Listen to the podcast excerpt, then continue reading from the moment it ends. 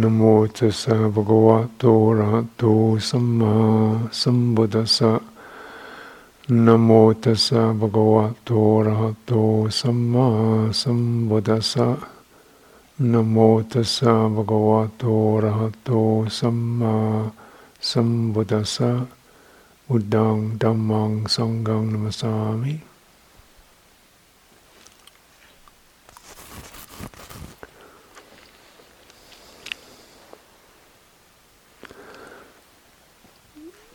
So,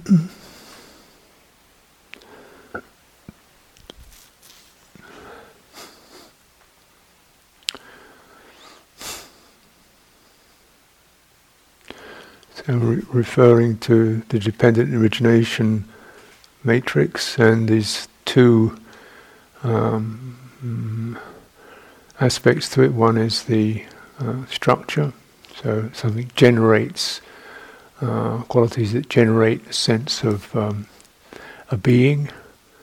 Um, this is a person or, or a form, um, an entity.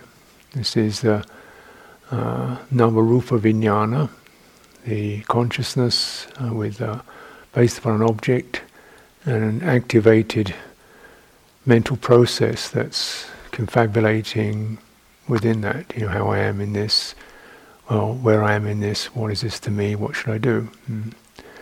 Uh, this nama, which is um, attention, contact, something touches, attention holds it, intention starts, or perception begins to arise, this is like this, this reminds me of this, feeling, perception and feeling, pleasant feeling, agreeable feeling, disagreeable feeling, perception, mm, you know, something going wrong or going right or whatever, intentions start moving in mm, based upon that perception. And all that process, uh, the, the, experience of perception is something's happening to me, and the experience of intention is I will do this, except it's not anywhere near as cool and logical as that. It's a kind of often a very impacted, reactive experience. I'm experiencing stress, therefore, there's a reaction to that. Mm. So, this is a structure, mm. and any number of uh, topics can be placed into that sights, sounds, uh, memories, um, physical feelings, other people's actions, other people's inactions, one's own, apparently one's own actions or inactions. Mm perceptions of one's body, one's mind, one's speech. All these perceptions trigger these um, volitional tendencies. So in this Namarupa Vijnana is also expressed as the five khandha, the five aggregates. We have Rupa, Vijnana, uh, Vedana, feeling, perception, Sanya, Sankhara. So all these kind of interacting that's the structure. And there's a dynamic in that structure which every instance something contact is made, contact arises, uh, it's known, it's perceived, it's a feeling, comes with that, and then the instinctive craving to either have it, get rid of it, form oneself around it, form oneself as separate from it. I am not this. I'm away from this. Mm. So this tanha then upadanas clings or formulates or confabulates or fences in that experience into another, into the structure again. Here I am in this. So it's the dynamic and the structural um, presentation. So every time something occurs, it tends to go back to that same structural thing. Mm. So where is the, where is the release in that? And mm, it's often said, uh, you know, in the disconnecting of tanha from perception and feeling. Mm, so the sense of and tanha is uh, uh, these three aspects to it. Um, just to, to absorb into, to, to gratify. It's kind of hunger to have, um, hunger to become something, or, you know, or hunger to not become that. So we, you know, we try to pull ourselves away from experience, or formulate within experience, or formulate oneself as separate from experience, from the experience that's going on. Be secure, be safe away from that experience. Or find oneself and formulate and stabilize oneself within an experience. Mm. And of course, all this is, is takes a lot of energy, you know, and doesn't really accomplish anything um, transcendent. Mm. So it always comes back to the person is the doer and the recipient of experience, and that's a for, it's a it's a broken model. It doesn't work. Mm.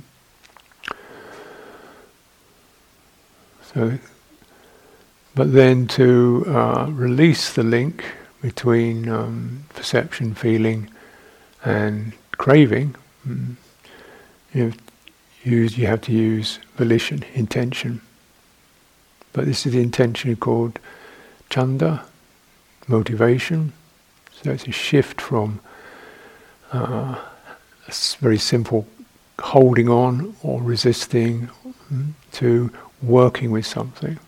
So it's very much chanda is associated with um, a doing, actually. But it's a doing that is a doing which is uh, moderated, reflective. How is this? How is that? Mm-hmm. Rather than this, get it done. Normally, even though tanha uh, gets us active, the aim of tanha is to get to the, to the result as quick as possible. So there's that blind drive of it. And chanda, mm, just how it, you know, it's much more re, uh, moderated. Like it's how, not just what do I, how am I working? Am I working with wisdom, with faith? Mm. I'm working in terms of indriya, faith. Is the energy there? Uh, mm, Where's the balance here? So it's like a, a skilled artist or a sculptor or, or, a person turning wood. They get their tools and they mm, doodle around with it. Okay, so look at this. Look at the wood. Is it to splinter? Mm-hmm. What kind of wood is it? Fine grained, close grained, coarse. Hmm.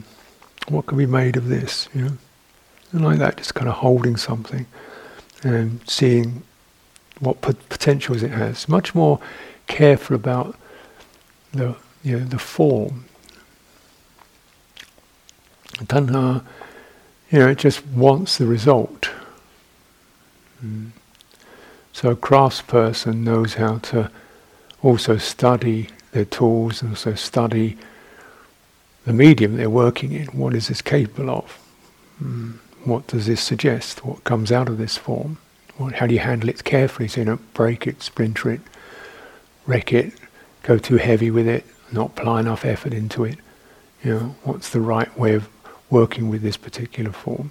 And there's a sense of constant inquiry that's not so much thinking so much as listening. You know, you, you, it's a negotiated contact, a negotiated effort. Mm, this, mm-hmm, mm, too fast, mm-hmm, too slow. Mm-hmm. Wasn't really poised over that. Mm. Tool not sharp enough. Mm just kind of moderating. Mm.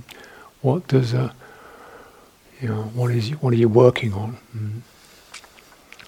mm. So it's uh, uh, working on fear, working on pain, working on agitation, working on sluggishness, working on despair, working on obsessive fantasies, working on holding your body up, working on maintaining uh, steadiness, working on, you know, how you, how you need to eat. You know, these things, they all work. They all require this sense of what's what's appropriate, what's suitable, or the word sappaya is the good term, sappaya. So this is mindfulness and clear comprehension before we've really even properly framed, you know, the four establishments, I'm just saying because it's much more free form.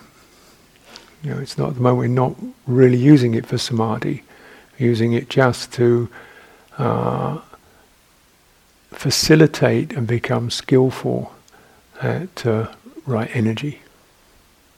So here you get, although energy is required for mindfulness and clear comprehension, it's also that which begins to give you a sense of what is the right kind of effort or energy. So then mindfulness then becomes more fully established. And really with this, the quality of bearing something in mind, checking it out, being with it, and then how does this, how's this going to work? What can I learn from this? What can I learn from hmm, agitation or the way I walk even? How do they come together? So it's an all-round broader culture and cultivation. This is very much, um, say, life standard. And uh, it's, it's, to be encouraged because sort of in retreats often hear or note, or perhaps because of the way the society is, people kind of working like crazy to the last minute, then jump in a car, zoom over, get in the retreat, whang. That's the first five days gone. because it's like, well, you know, there wasn't a sense of preparation or handling tools, and this isn't a fault-finding mission. This is just a perhaps a acknowledgement of the social pressures that people live within, mm. And certainly right livelihood is really helpful to be able to mean one can maintain that sense of negotiating energy, negotiating effort, negotiating one's one's work to some degree. So you you're not completely shot or shot away when you go on retreat. Because then you end up being in a situation where it's like you're sort of suddenly you're isolated, and generally, though I'm not saying monasteries are by any means perfect, but it's an it's an interesting model that you don't really have, you know, or rarely do you have the full-on retreat like hmm. this. It's generally, you know, there's a bit of work, there's chanting, there's silence, there's various duties you do, there's meditation, there's seeing Ajahn, there's meeting people. And it's not frantic, but it's in a kind of bubble. And you can moderate within that. You can flex within that. So, mm, you know, so it kind of gives you something to just snuggle in. Know, so you kind of feel yourself moving around, you feel yourself okay with other people, you feel, you know, it sort of just settles you in. And all the same, maintaining mindfulness and clear comprehension around that. And it involves things like um, looking after one's robes and bowl, proper attention, has to be handled with care. You Don't just throw them around. Bowl is not just a dish you chuck in the sink and wash up. it's or put in the dish, you know, the dishwashing machine. You have to handle it. You have to sit down when you clean it in case you drop it. You have to handle it. They say like the skull of the Buddha. So you're like, oh, a bowl. There's my bowl. You know where it is. You always know where your bowl is. So you, you know, it's better steel. You know, you could drive a tank over it. It'd be okay. But you handle it like it's made of porcelain, because that is an orientation. It gives you a sense of handling something very carefully. Robes, they say, treat it like the skin of the Buddha. It's not just the shirt that you can, you know, you, you fold it carefully, you check there's no holes in it, you wear it in an appropriate manner and so forth. So these sort of things like this, and bowl one's robes, wear, one, wear one's seating place, you clean around it, tidy it up. The kuti, wash the floor every day, wipe the floor down, and sweep, look around, you know. Often because there's insects and snakes and rats. So you've got to be that you've got to be careful, and that's that's that's good. You know. So whereas on retreat you might think it'd be nice to be a place where there's no insects and rats, so you could just sit down and practice. Yeah, but then you don't really connect to your environment, and that means you tend to go into your head. Whereas a place with without snakes and rats, when you could, you walk and you're very careful because you open the door. It's like a snake above the door. So you push the door open gently. and You don't walk in for a, just in case something drops down. You know. so uh-huh, open the door. Okay. You don't stomp up the steps because the stairs might be made of fairly lightweight wood, so you could splinter it. And, you know, so, and the model originally was living in a forest where you really got to be careful where you're walking, stand on something, and ants nest. Southeast Asia, everything bites you. so you've got to be really respectful of your territory, sweep around it, so forth. Yeah. Now, and then, uh, uh, you know, the sense of respect around the routines, you just turn at routines and so forth. Just because you're just kind of bonding or bedding into the field. And generally there's room within that. You know, one of the big things is sweeping. Most monasteries are always sweeping. It's a beautiful thing to do. Because it's a lovely sound. Shh, It's a nice swishy broom. And so you get the body moves fluidly with the sweeping of you because it's got a long handle broom. You but um, you know the tendency is oh sweep up and get this done. So you, then you click up a whole cloud of dust and uh, disturb things. So you sweep carefully, even supposed to sweep your path so that the, leaves and debris come into the center, then you scoop it up. Otherwise, you tend to create a, a furrow in the earth. Hmm? If you keep sweeping, so you kind of have particular skills around sweeping. and sometimes you've got a broom which has only got, you know, three prongs in it, so you how to handle that depending what the broom is about. And so you're not sweeping loaded dust onto the other people who are sweeping. So you work around that. And it's always a sense of there's a moderation within the field. Yeah. The field both in the present moment, also uh, uh, in monasteries you've got a strong sense of, well, this is what the Sangha does or did before me, therefore we respect that. Of course, it has its, uh, its drawbacks, kind of tendency to get stuck uh, and rigid. Mm. But yes, kind of what one can perhaps glean from that is the Buddha saying, well, one of the ways in which the asava are removed is through through using. Hmm. Careful using, so using, not not using, but using the requisites. So this is one of the ways in which the asava are removed. So one uses the requisites not for vanity, not for fascination, but use them as with care, caringly, sensitively, aware of their fragility, aware of their use, aware of their impermanence. So they're handled with care, and you have a sense of attending to form for the sake of form. That is, may this floor not get stained, rather than I should be more intelligent. yeah rather than I should be more careful, we get paranoid, but it's like attending to the form rather than the person. Mm. See what I mean? Because this is this person, you know, as it withdraws from the world, as it draws from contact in order to have something pleasant, in order to f- formulate around its attitudes, generates this escalating sequence of persons there's the person who's doing it, the person who's criticizing themselves and how they're doing it. There's another person who's trying to be get away from the critic, who's criticizing the first person for what they're doing. There's another person who's trying to figure out a strategy and how to get away from the person criticizing the person who's doing it. And there's a person who wants to give up altogether because they're fed up with this whole thing. and so on. And they just keep escalating, you know. Jeez. And so, this is where you, you know, you can't create another person to get out of it because th- the same thing it just keeps on going. So instead, one just goes back to these are hands. They hold a broom like this. They sweep the floor like this. doesn't have to be good.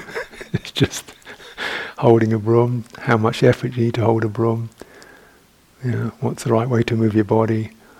Oh, mindfulness and clear comprehension. What's the way to eat your food? Mm.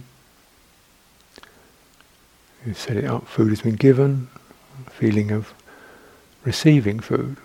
Oh. So one of the duties in summer life is you, one must make an expression of blessing to the food. It's a good thing to bear in mind. Food has been received. We cannot create food. It's been come from the earth. Oh, how vulnerable I am. I've been given food. Check in, wide in the field of one's reflection and then using it carefully. Then finishing, cleaning up, tidying up, putting things away. That's that's finished. And there's a sense of the harmonious process around eating a meal. And you get not obsessive about, well, you could get obsessive about all the details, like how much you need to eat and stuff. But the idea is to tap into the sense of flowing in harmony with not so much the person, but with the objects themselves, appreciating the objects, the rupas, the forms, and how do I handle form?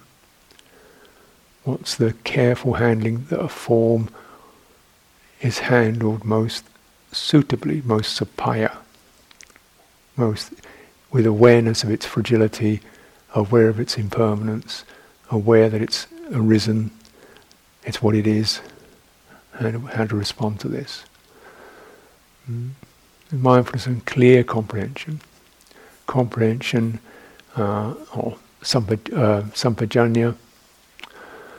suitable, suitability, um, resort, that is one attends to that which is uh, um, a suitable object that one can abide with, one can stay in the presence of, so it's not um, arousing huge amounts of unskillful states.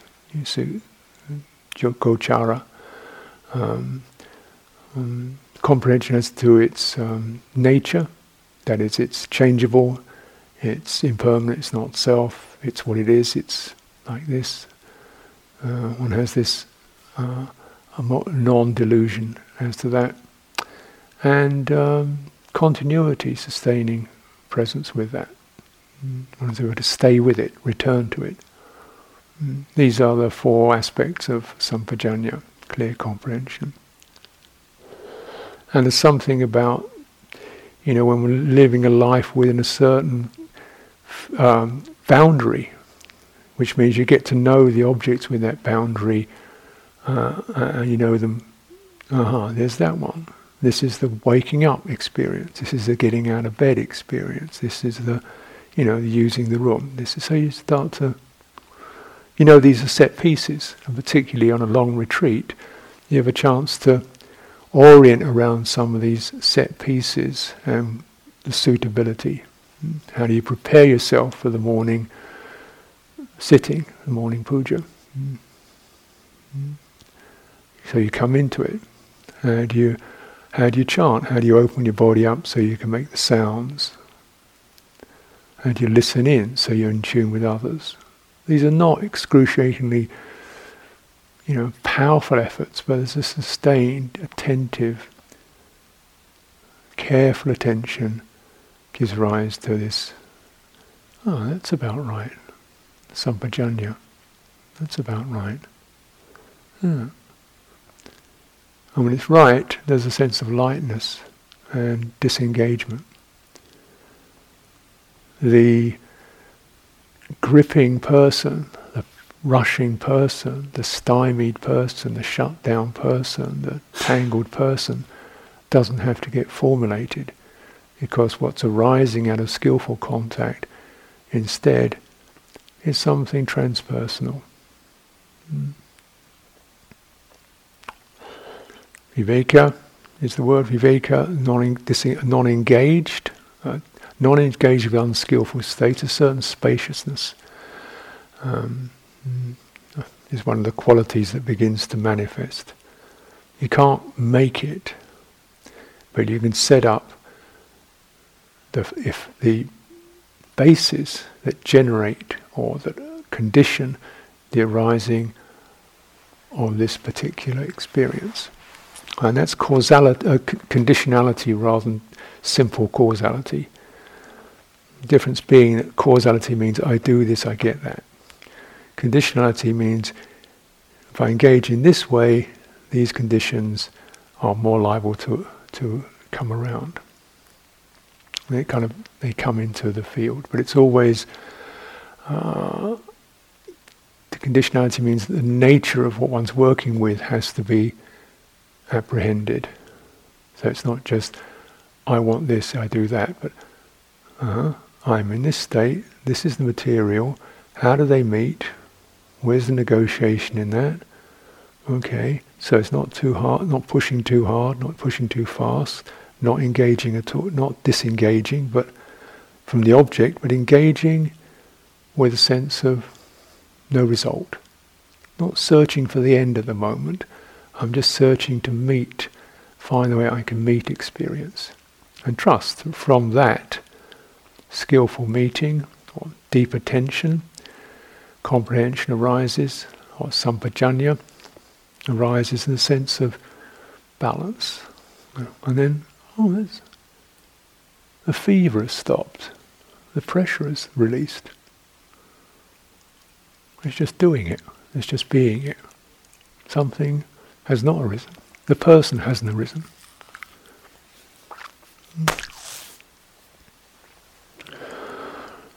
Um,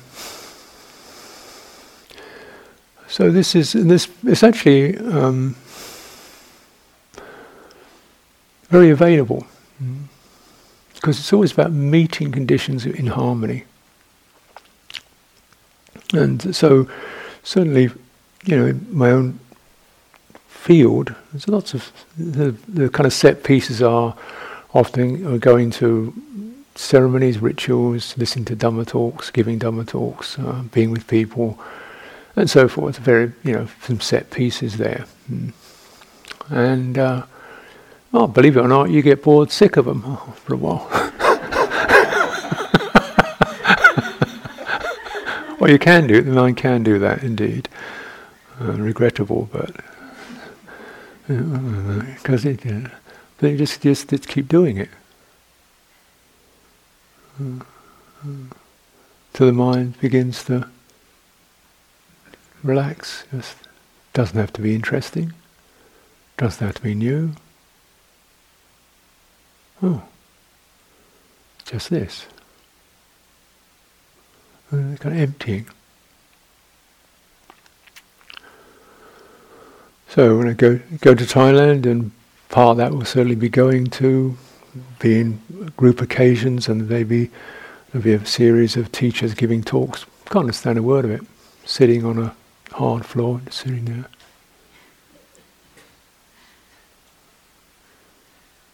And listening to the sound, the music of the voices. Mm.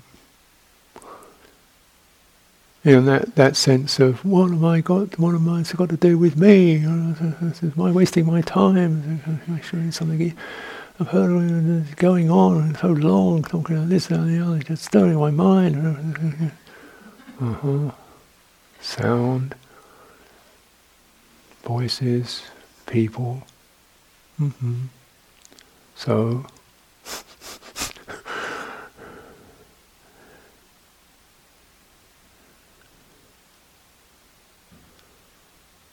widen.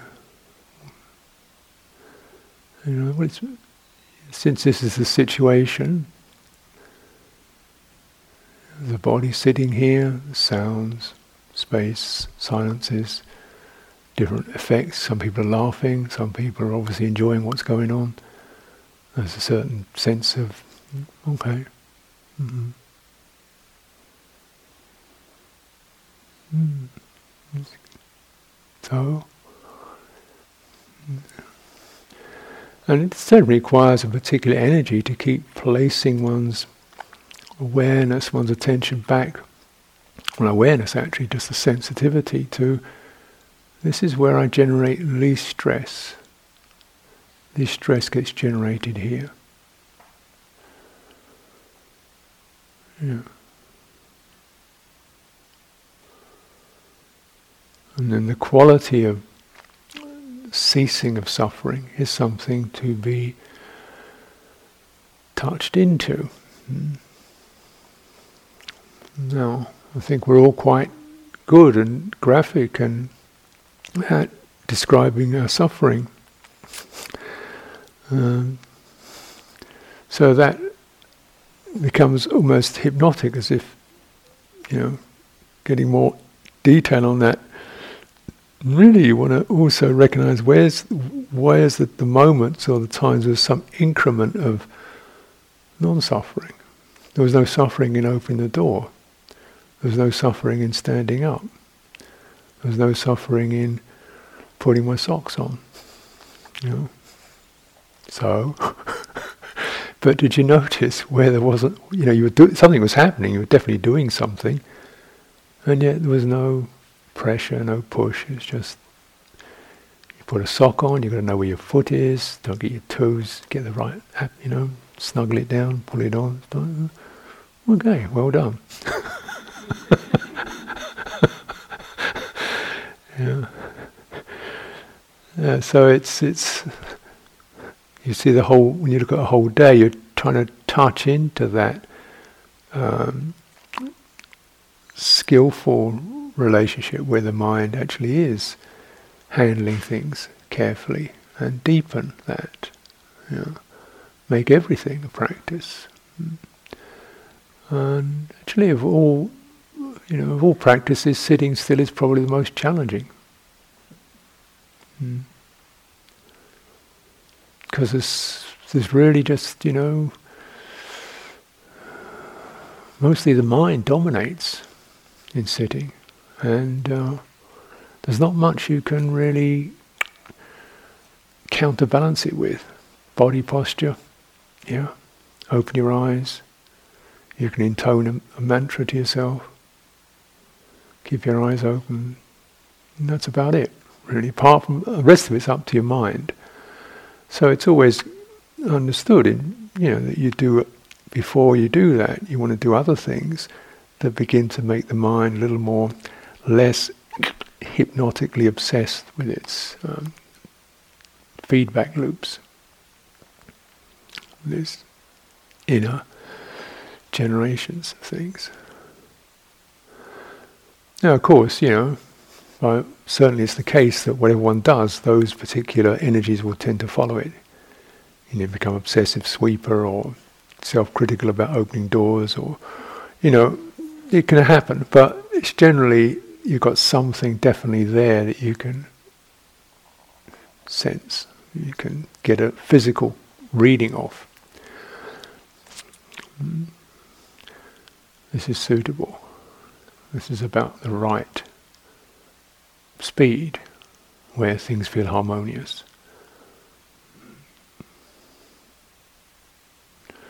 When things are, when there is sati, mindfulness and sampajanya, clear comprehension, then certain thing can be, or result from that one is a disengagement from unskillful states.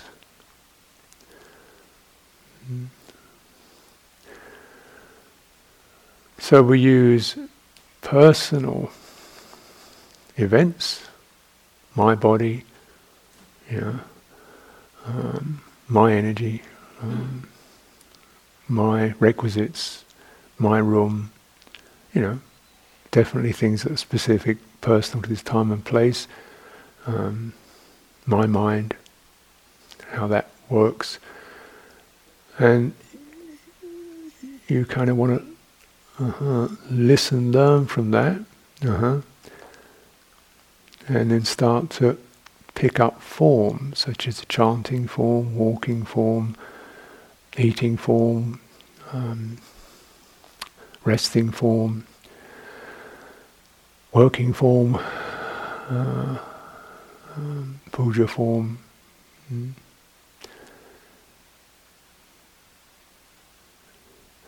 to begin to generate transpersonal factors.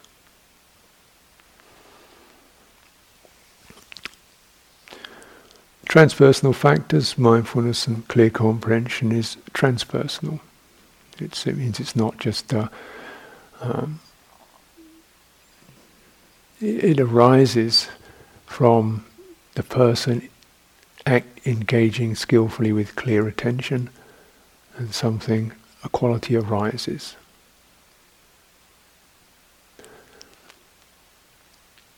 Balance arises. And the transpersonal factors then, as one trusts them, feels more fully attuned to them, begins to go against one's habits with them. You know, one's carelessness, one's rushingness, one's temerity, one's doubt. Going against those personal habits, the transpersonal factors give you a place to be held by, and the personal stuff is not fed, therefore it begins to fade out. And that's the that's the mode. See, so you can't get rid of a person because who's going to get rid of it? Another person. so it's not the blind personal action of tanha where the person has to be the, the doer. You come into something, you could say impersonal, but um, whereby generate mindfulness and full awareness, uh, clear comprehension in action, always do what's occurring, learn to moderate one's energy, so your intention has to be in line with, you know, how what the form is about, and mindfulness and clear comprehension will result because it's a negotiated mutual thing. For example, you know, simply I'm learning to live with a robe like this. It takes some learning, you know, because there's no buttons, no zips, no zippers, no buttons, no hooks, no catches. The thing is held on an act of faith. and there's limitations in what you can do with it. You know, you can't climb trees, you can't bounce and jump, you know. you can't do all kinds of stuff because the thing falls off. So even to get it on requires a certain amount of your hands begin to know how to do the proper forming a roll and flicking it so as it lands over your shoulder properly and then it you kind of get it so as it comes around your body. It's a lot more takes a lot more engagement than just popping a pair of pants on and pulling them up. You know, you gotta you got to work with it.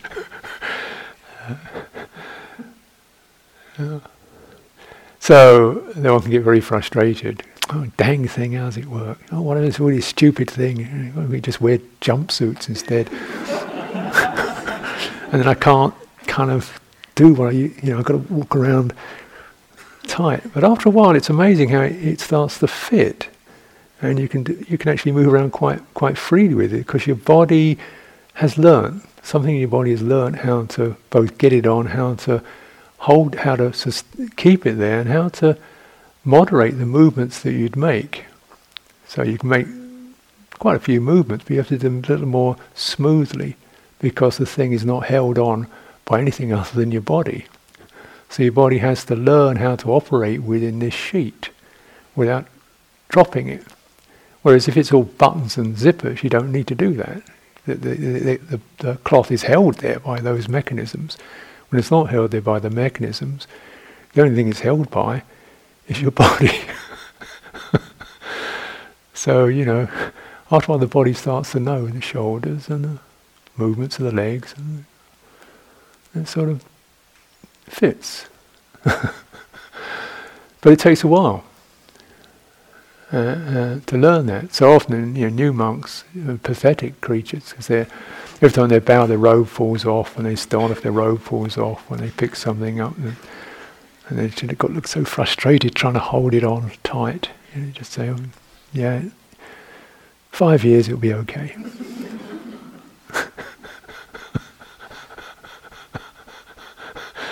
you know, there's no way you can you can't explain it. You just do it, do it, do it, and you see others have done it. Just do it, do it till it seems to fit, and flow. Your body begins to know it. You know? So that's kind of like uh, an example of something that is not convenient, not instant, not immediate, and it's like that trains you better than stuff that you can just switch on. It trains you better. You've got a, something in you, not just your thinking mind, but your whole embodiment has to start to operate how much, how vigorously you move, how much energy you have. And it kind of moderates everything. So your body starts to learn on some, you know, pre-rational level how to operate within this. Hmm? So, I'm just saying, you know, meeting a form uh, chanting, you know, how to how to use these forming sounds so that it's in line with your breath rhythm. You know, anxious about the sound of your voice. Maybe it's not so strong this morning because it can change. Maybe a bit throaty or hoarse. Okay, just do it softly. Let it come up. Open your chest, relax your shoulders, and listen to the sound. And just come in as you can, just like that. Know, so you're negotiating energy, negotiating that. And that there's mindfulness and clear comprehension as to chanting. Mm. And then the end of it, it's just all gone. The objects fall away, and all's left is a sense of balance, poise, openness. You sweep it away. It was just the playpen it's this sandbox. You just move stuff around, doesn't matter. It's all just stuff, and then at the end of the day, blow it out, and what's left? What's left is the space. Then the certain brightness within that. What's left is the res- result of mindfulness and clear comprehension. Certain unskillful states have been not engaged in. The pressure to get it done the fear about getting it wrong, the being agitated, why do I have to do this? Uh, the, you know, speculating. Hmm. Must be another way. You know, why can't we change the road? Why we can do something else? It'd be easier. Hmm, stop. it's not what it's about. Because hmm. this is all just stuff, and it changes and it passes. So, what can we learn out of this? How to engage in order to disengage. How to engage with forms, experiences, effort, energies, activities, silences, people, group contexts, to disengage from unskillful states, unskillful energies unskillful attitudes, unskillful bases. Yeah. Most unskillful one being, this should be the way I want it to be. Very, un, very unhelpful. They're just, yeah, something to be learned here, something to be adjusted here. Mm.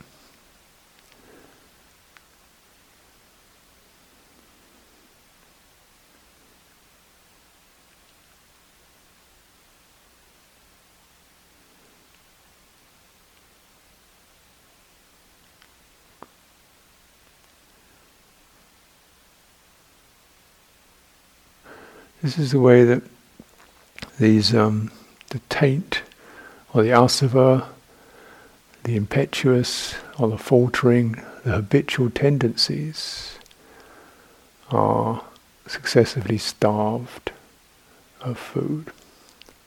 You don't break, get rid of, annihilate the person.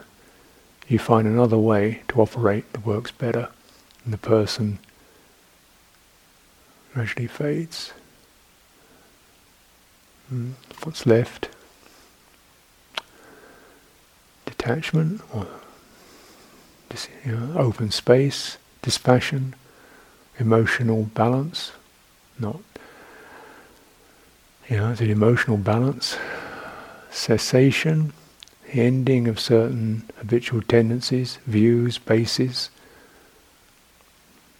relinquishment, nibbana. The bases that are to be, as we investigate, follow a process, to see the, the baseline can be I am. Uh, therefore, I am, I want to be. I want to be enlightened, I want to be this, I want to be that. Yeah? I am. And that's no basis. It never has worked.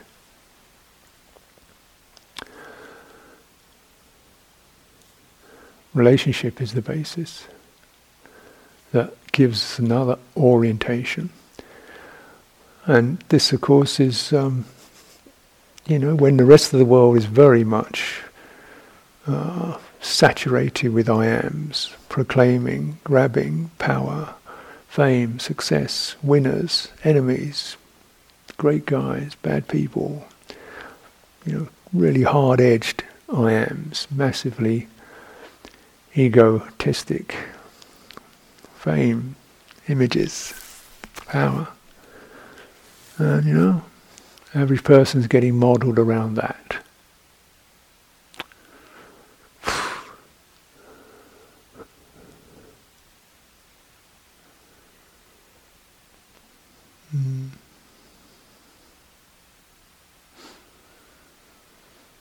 And then within that, you can begin to almost feel the atmosphere of all that the competition and the edginess and the. Uh, ugliness of it all. But you're not trying to eradicate yourself, just finding a, a, an orientation that serves your heart a lot better. And this is the foundation. Uh, mindfulness and full comprehension. Take an object. It could be refined, it could be a breath, how your breath actually works in your body, what it really does. Mm what kind of space you need around that to to find to be able to balance with that. So you're not too tight. What kind of intention is necessary? So you're not demanding uh, just to follow something. And if you can't if you can't get those things lined up, then you just back off. Mm. You find another object, whole body walking, standing.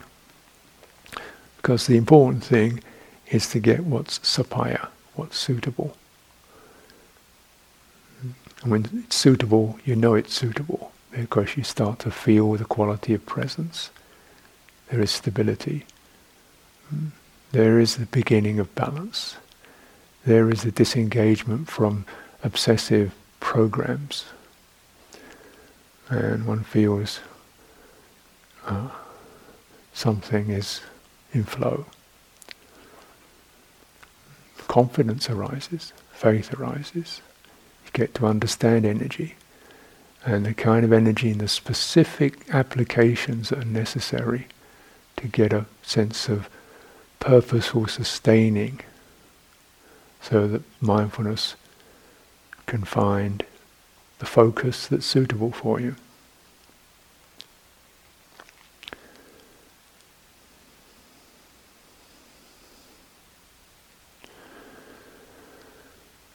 If you're doing, for example, you're doing walking meditation, just be aware, walking, you know, it's like there's the ground, the space around you. All those cannot be removed from the act of walking. You have to have earth underneath you, floor. Noticing how your feet touch the floor, the space, uh, harmony, because there's no separation from context. And this is exactly what the self tries to do become independent from its context. And the fundament of all relationship is one's always, mind is always contextual. You know, so turning from the subject of the context to the context itself, and then what's the harmonious balance in here? This will be for the welfare of the chitta. Uh, anyone? Annamayan